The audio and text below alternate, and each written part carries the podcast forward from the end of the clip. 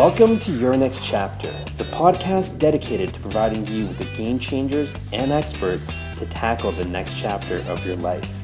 Whether you want to start a business, pivot in your career, or get in the best shape of your life, I provide the guests to draw tactics, insight, and inspiration from to conquer your next chapter.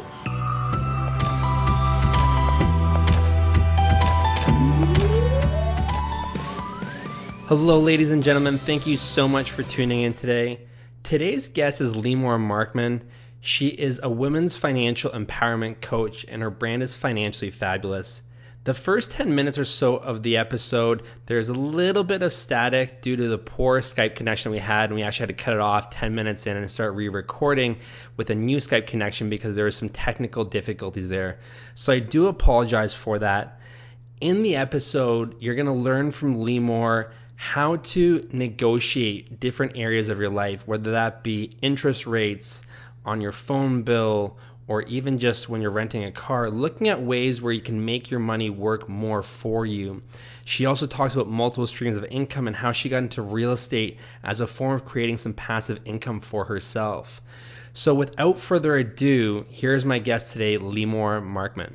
Oh, and one thing I forgot to mention there's a special giveaway by Limor at the end of the podcast, so stay tuned into the whole thing to hear more about the giveaway.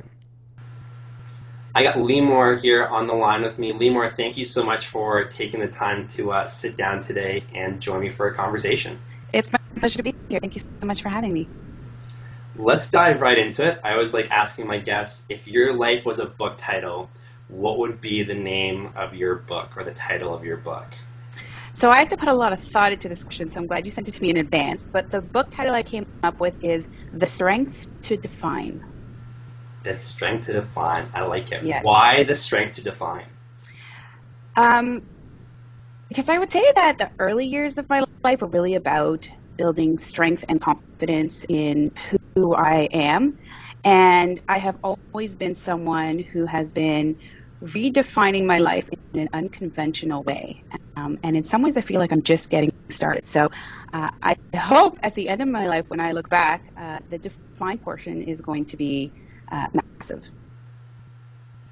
The part about defining your life right now, talk a bit about that because a lot of people, you know, might not know who you are. So what chapter are you on right now, and like, what does that look like? What are you defining currently in your day-to-day life?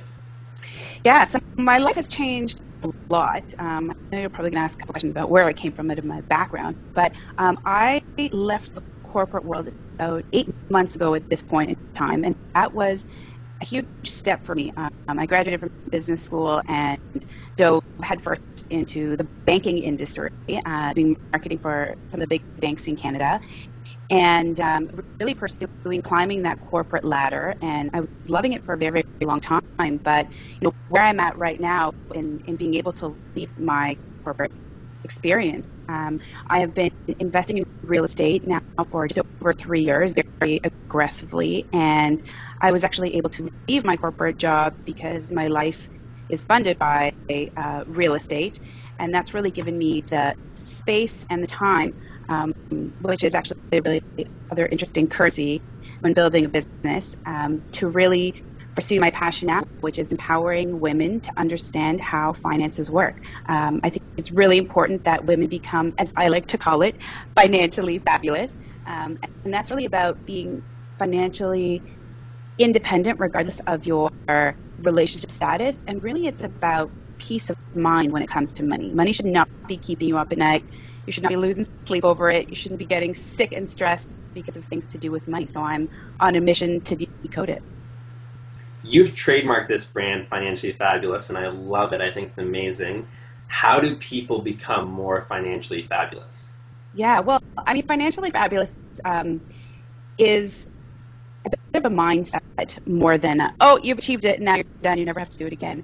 Um, you know it's kind of how you approach money it's how you think about it it's about moving forward it's about understanding that money is an enabler um, rather than um, sort of something to just accumulate and have in your bank account and just say okay good I've done it. Um, you know it's about your ability to use money to give you the lifestyle that you want and part of that lifestyle is you know, not having the stress and anxiety it's about understanding it Um, it's about not being an ostrich. Uh, I know a lot of people prefer not to think about their money, um, but embracing it and knowing how it can really help you to live the life you want to live. For people who are in debt, because I feel debt is a big thing, so the millennials, you know, we spend so much maybe on things that we do need, sometimes maybe things we don't need. How do you get out of debt? If you have visa debt or student debt, what is your way of getting out of that? And we can tackle these separately if you want, or we can lump it into one category of just debt. But how do you get out of debt? What are the first steps that you do with your clients to become debt free? Yeah, I mean, that's a really, really good question. Um, and I think it actually starts with before getting out of debt, which of course we all want to get out to, and I'll give some tips on that. Um, is acknowledging what is debt and, and how do we actually get there? Because, and I know you and I were chatting a little bit about this before the call, is debt is money that you have spent on either purchasing an item or an experience, whether it be traveling or school, and you made a conscious decision to trade your money for that purchase or for that experience. And so I think people often delineate that they've made that decision and then to say, okay, now I have this debt, how do I get rid of it? Um, you know, and I don't, I don't have a magic wand that says, poof, here's how debt disappears. Um, but you know, I think acknowledging and understanding that the debt is there because of decisions that you've made is probably the first part. Uh, there's an element of accountability and responsibility.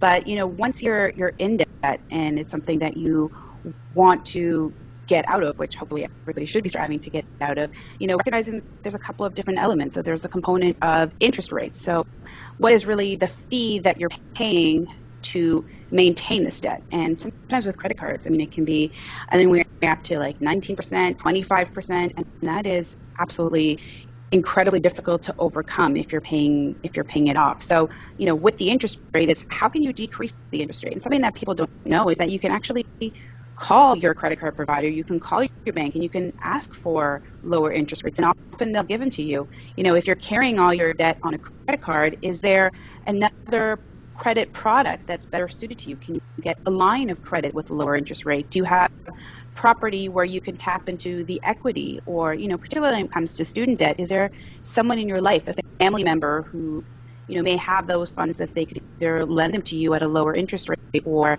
do they have equity in a property that you could borrow at a lower interest rate? Because as soon as you cut down the significant fees that you're paying towards debt repayment, you can get to the principal, which is like the original amount that you borrowed, quite a lot faster. Is tackling the interest rates and trying to lower your fees a big part of getting out of debt? Is that a strategy that you teach to your clients?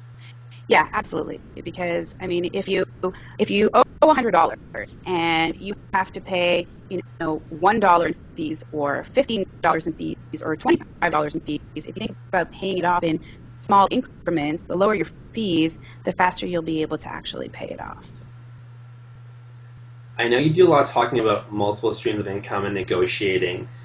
Talk a bit about these two areas. How did they help somebody, you know, create more wealth for themselves in their life? Sure.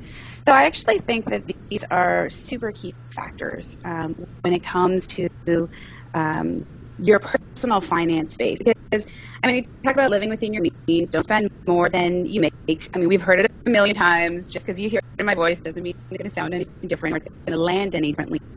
Um, but the thing that I think is so different about thinking about multiple streams of income is because instead of living within your means, it's how can you increase your means, right? So by you know, definitely when you're increasing means, you still want to live within them. But one of the ways to be able to tackle all of your financial priorities is to have more money and to make more money, which is actually how I found myself getting into real estate. Um, like I said, I was in the banking industry uh, for over 10 years.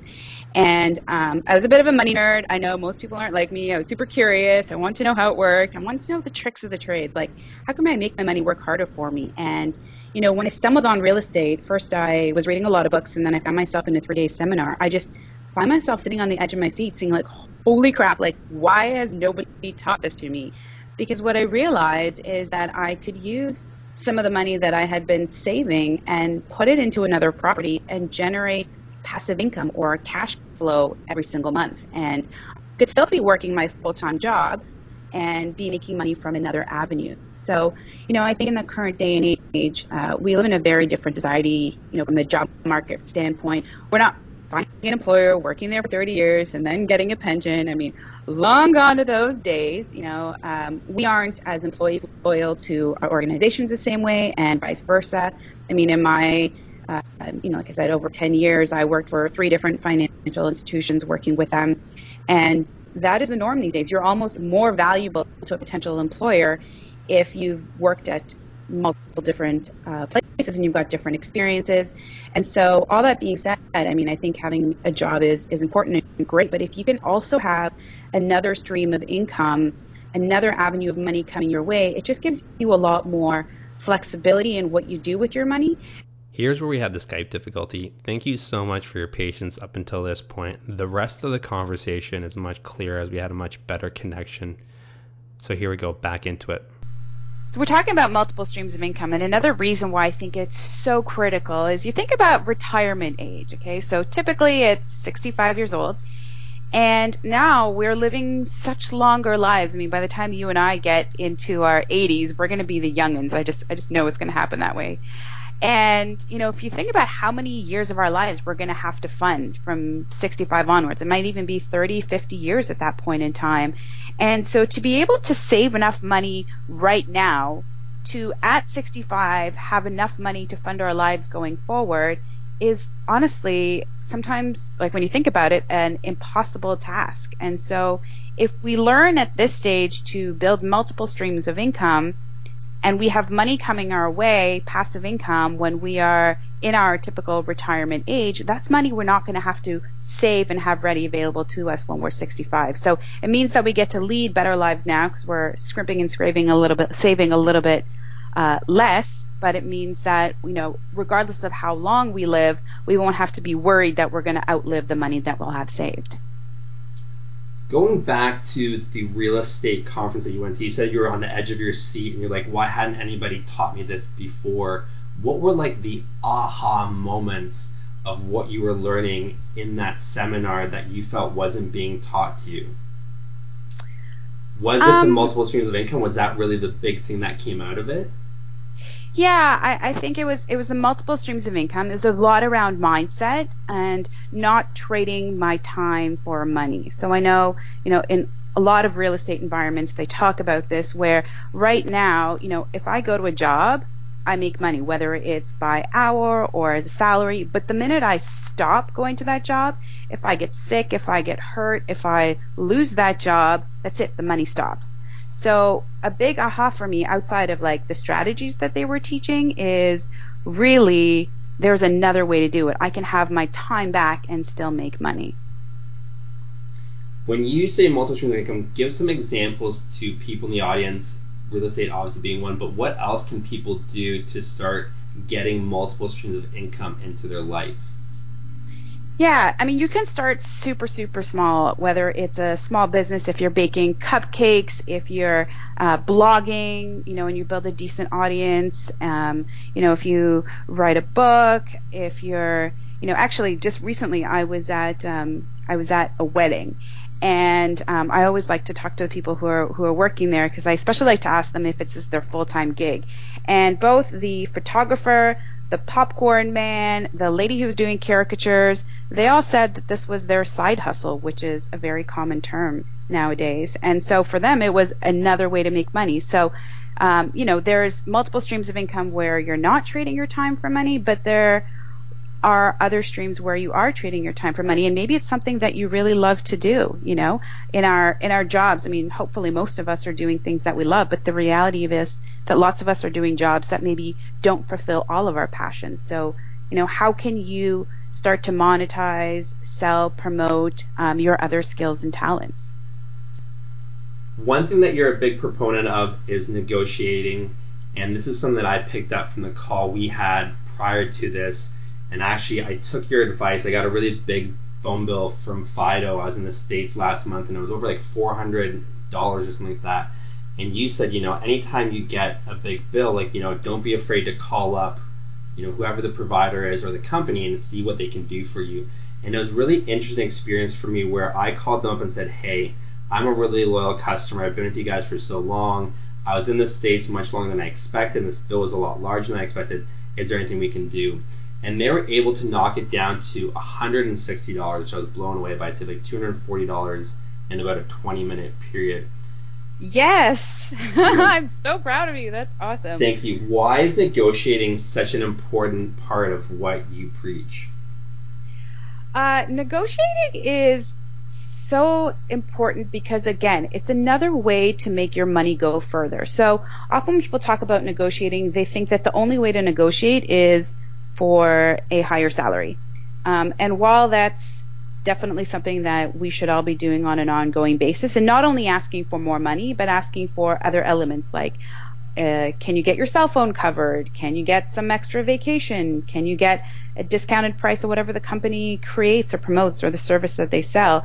It's one way to increase um, what you have left in your pocket, but negotiating on the expenses is something that a lot of people don't do. So, you know, typically if you would have gotten that bill for $400, I'm not going to put you on the spot, but, you know, I'm going to assume that the average person, when they get that bill, um, they're not going to be too happy, but they're probably not going to call and ask to have that decreased. Um, you know, so negotiating is another great way to keep more in your pocket. So I negotiate everything. I mean, not to the point where I'm completely entitled, but you know, if I get an overcharge fee like you, I'll call, I'll admit, I say, hey, you know, I made the mistake. I won't do it again. Um, and it's not only about being a loyal customer. You know, when I've gotten a first time fee, I call and I'll say, Hey, I'm a first time customer. I'm planning to be with you for a while. Is there anything that you can do for me?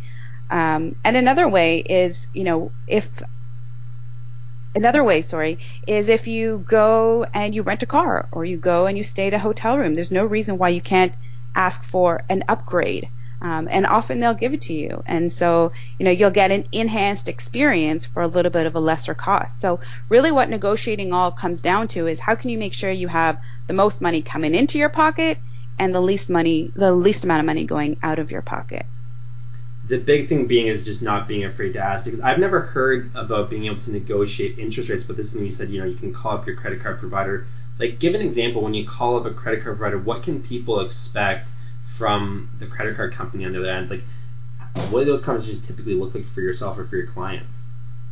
Yeah, I mean, sometimes it can be as simple as they've got a promotion going on that you didn't know about. You know, so if I call and I've got a certain interest rate, I'll say, hey, is there anything you can do about that? Or I've been a loyal customer for a long time. Is there anything you can do to lower the annual fee? And sometimes they can do it for you. And sometimes what they can do is just offer you another product that's a better fit for your current needs. So it's it's about re-evaluating whether you're in the right product at the right time and tapping into the promotions that they have. I mean, at the end of the day, they'd rather keep you as a customer, and sometimes they're willing to go the extra mile.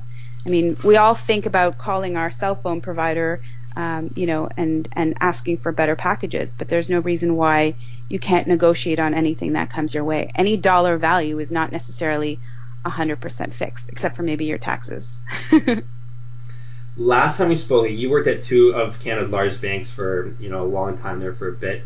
You said you saw from an inside perspective, you know how banks make money off their clients and their customers and the mistakes that people are making. Is the big mistake just for people overpaying on interest rates, or is there something else that you saw that you know people are doing wrong on a day-to-day basis? Yeah, so I mean, I started my career, as you're right, um, in the banking world. So that was really a lot of my introduction. And it wasn't necessarily, you know, how banks are conniving per se, but we need to understand the accounts that we sign up for and the products that we sign up for. I mean, you know, most times, and I've been guilty of this in the past, you know, go in to the bank, you sign for a loan or a mortgage or whatever it is, and are you reading the fine print? Most of us are not. You know, so just understanding what it is we're signing up for. Um, you know, things like in Canada, we've got the tax-free savings account. Um, and I know you've probably got some listeners down in the States as well.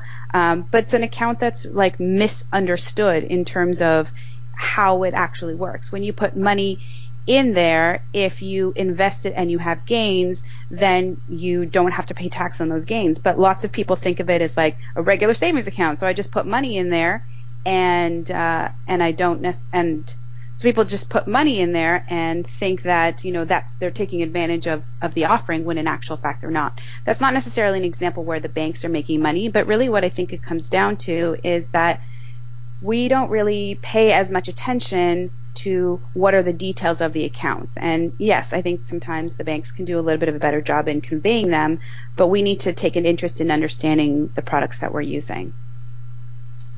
You've recently contributed to a book called Who's Going to Stop Us Now? We were chatting a little bit about this before the call. And uh, I read the section that you contributed to that book. You sent it to me in email, and I found it really interesting.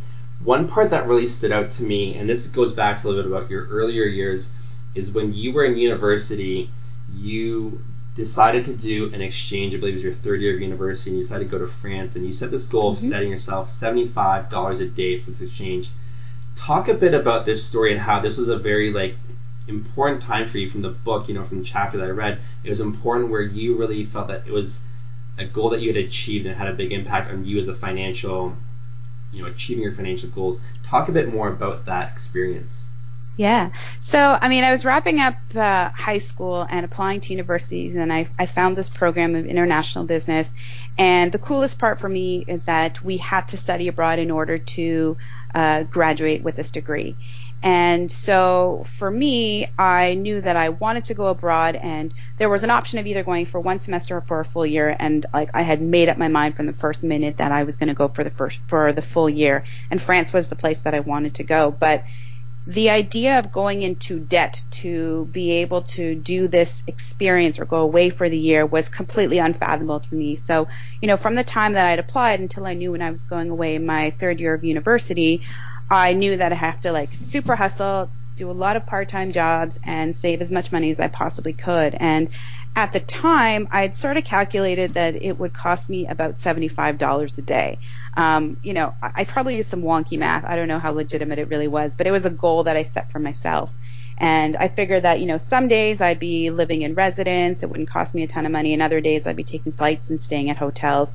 And so, um, I really used that mark to sort of say to myself, every time I had earned $75, I earned one more day in Europe. And every time I would go to the mall and want to buy something and it would cost $75, I would look at it and I'd say, do I want this or one more day in Europe? And so that really kept me super motivated. Um, and really focused on this goal that I really, really wanted to achieve. And I mean, keeping in mind at the time I was a high school student and a university student, so I was earning minimum wage. And, um, you know, this is quite a few years ago now, and I feel like a little bit of a grandma telling you this.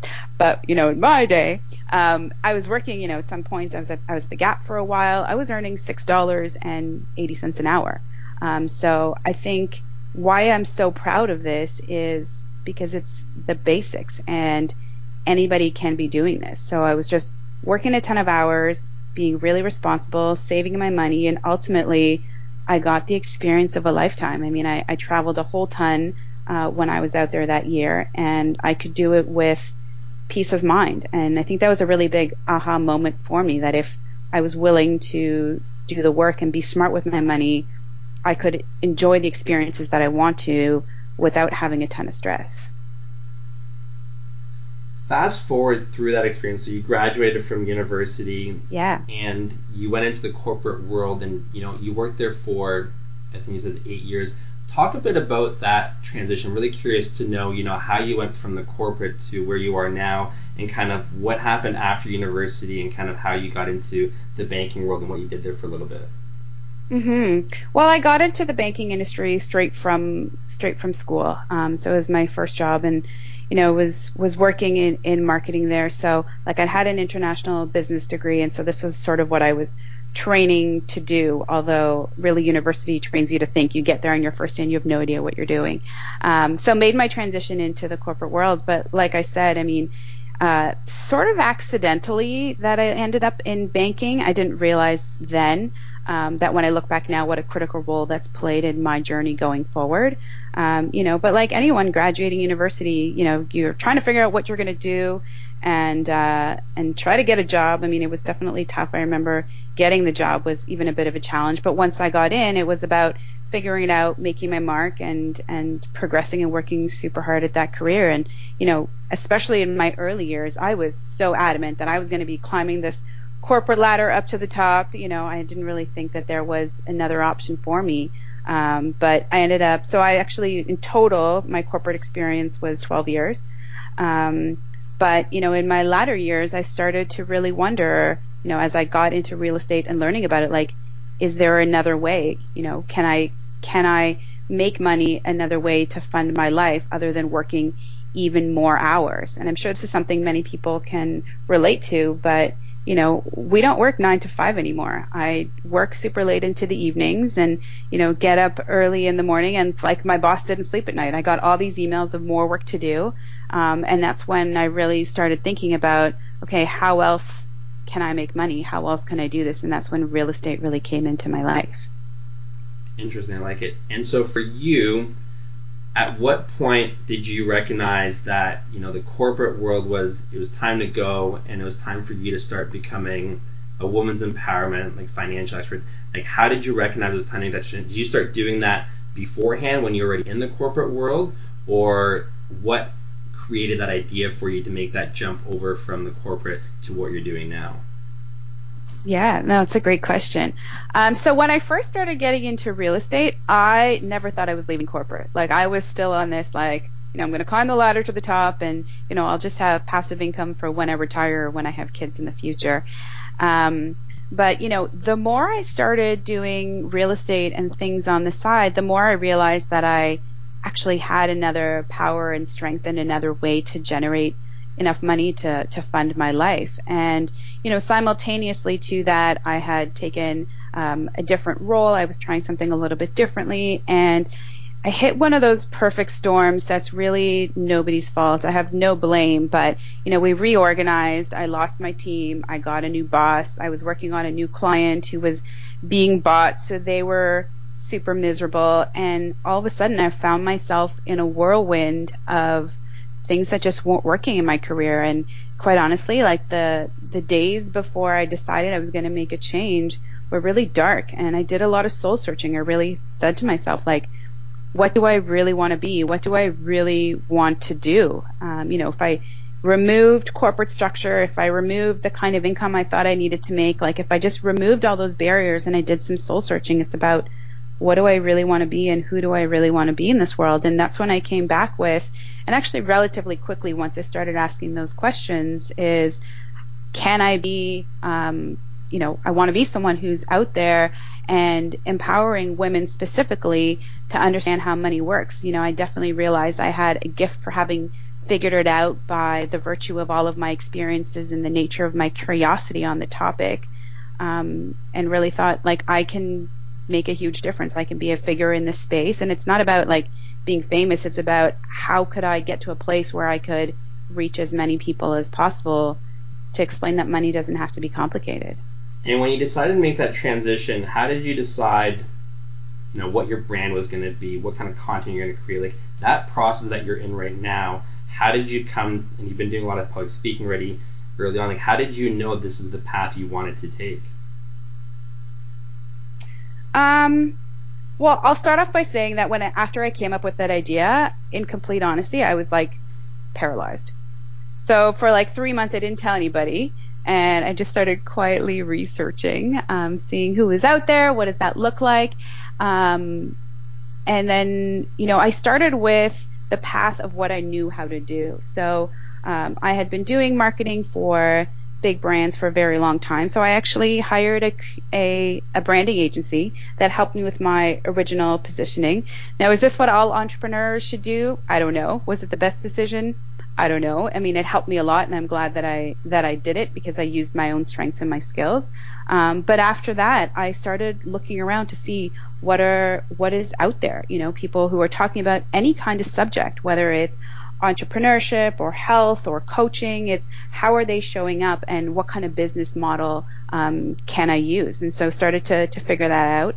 I've taken a whole bunch of courses online. I listen to millions of podcasts. I mean, especially if you're in the entrepreneur space, there's so much out there available to you. So started sifting through it and um, figuring out what seemed to fit for me and what didn't. Uh, you know, you asked a little bit about the branding. I mean, I definitely did some initial positioning, but financially fabulous where I landed really actually came accidentally um, in an authentic way. I mean, I've been ranting and raving in social media long before I had a website or anything official, and you know, it's it's part of the essence of what I want people to aspire to. I want them to feel fabulous about their money, uh, and that's where financially fabulous came from. Um, but I haven't got it all figured out. Like, let's be honest. Um, it's one step at a time. It's one piece at a time. Um, and you know, I'm proud of all the steps I've taken so far, but I'm, I feel like I'm just getting started. Amazing. And what's next for you and Financially Fabulous? Where do you see yourself going with this? Yeah, um, you know, just growing exponentially. You know, I'm going to be uh, creating a series of products that are some that are already in the works in terms of creating additional tools. Like right now, my website, people can submit questions about money, um, and I have a YouTube channel, so every week I put out videos. Um, but I'm putting together some some bigger products that will really help people. Um, you know, I think it's great to be able to watch a five minute video, but then you're like, okay, then what? Like my issue is bigger than that, or how do I tackle more than that? Um, you know, I'll be doing some more speaking and uh, just getting my, my voice out there. What's your greatest challenge in your next chapter? Hmm, greatest challenge. I think part of it is charting my own path in an area that I'm super new to. Um, so, I mean, unlike the corporate world, I feel like I had lots of paths, and you know, HR would give me a roadmap and said, if you want to do this, here's the ten things you need to do to get there. Um, but you know, when you're when you're out on your own and you have a vision and um, and there is nobody else like me with my skill sets doing what I'm doing in my topic, you know, as is for each of us, and so uh, it's about figuring out the path for myself. And that's exactly it, right? You know, when the path the path ahead of you is not charted and you don't really know exactly the roadmap, you really have to have that vision to really know where you want to go with it because you can take yourself anywhere you want to go. Oh, absolutely. And you know, it's great. There's so there I shouldn't say there's no exact path for me to follow, but that doesn't mean that I'm not spending a lot of time and energy learning to see how other entrepreneurs have done it or other folks who are in real estate or other folks who have a speaking career or have written books. So there's lots to learn from, but then how do I take those pieces and then make them fit with my strengths and my vision for where I'm going? And that's it 100%, really playing to your strengths and really recognizing where you want to go with it. So it sounds like you're on a great path there, and I'm really excited to see what you're going to create in the world. Thank you. I'm having so much fun, and quite honestly, I've never been happier. Um, it's it's amazing to wake up every day and you know, spend my hours doing something that's so meaningful to me and that I feel will make a big difference in the world. Um, you know, that's not to say that I haven't loved other things that I've done in the past, but this feels really special and my life has a different kind of meaning now. So there's no going back. I've said it. Any advice, and it can be financially related or maybe business advice or philosophical, that you want to leave the audience with before we wrap up here? Yeah, I mean, I'll get back to, to the money, but um, you know, as the the financially fabulous gal, it's you know, you need to really figure out where what you want that vision to be and what you want your life to look like from a financial standpoint, and then take responsibility to take the actions to get you there. You know, um, it's all great and dandy if you want your debt paid off or you want a certain kind of lifestyle or retirement, but you know, if if you don't take responsibility of what are the actions you can take to get there. And, you know, sometimes they're big actions and sometimes they're little actions. It can be a decision to not spend money on something uh, small and consistent that can get you to where you want to go. So, you know, focus on what you want that vision to look like. And I know I said this is about money, but this kind of feels like life in general. So, in general, um, you know, just be sure of where you're going and then figure out the action steps to take there. Nothing's going to just happen to you accidentally, but if you take lots of teeny tiny steps, you'll you'll be amazed where you find yourself. Where can people find you if people want to hear more from you, reach out to you? Where can people find what you do?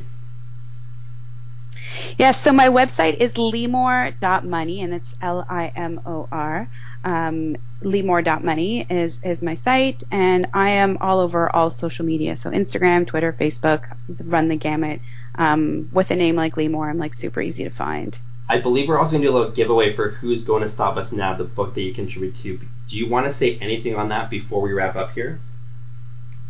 Yeah, absolutely. So, I mean, super cool. Um, this opportunity that I had to participate. It's actually a, a book of 15 unstoppable women who are talking about all kinds of subjects. So it's all really inspiring stories, um, you know, that women have have done in their lives and uh, you know honored to be part of this amazing compilation so um, the the giveaway the contest that we're running here is if you text the word dream big to 77792 that's dream big to 77792 and we'll be running a contest and, and giving it away so um, a, great inspirational book, and I've I've read the other chapters and you know moved in in lots of different ways. Amazing, Limor. Thank you so much for your time. I appreciate you taking the time to uh, sit down with me and my audience today and chat a little bit. It is my pleasure. I hope uh, your audience is inspired to be just a little more financially fabulous. I hope they are too. Thank you so much. thank, thank you. Talk Well, there you have it, my podcast with Limor Markham. I hope you learned some things about being a little more financially fabulous, a little more financially responsible. The biggest thing I always tell my clients is that take one thing you learn from reading a book or a podcast and implement that. So whether that's negotiating your upcoming cell phone bill or calling up your banks to get lower credit card bills or looking at multiple streams of income in your life, it's about application. Knowledge is great, but we live in a time and age where knowledge is so abundant that if you don't implement it, it is not going to serve you. Take one piece, run with it, see where it takes you. Glad you tuned in today. Thank you so much. And the one thing I do ask if you enjoy this episode, you liked it, share it or send it to somebody. It would mean the world to me. Thank you so much for tuning in to Your Next Chapter, and I look forward to having you next time on the show.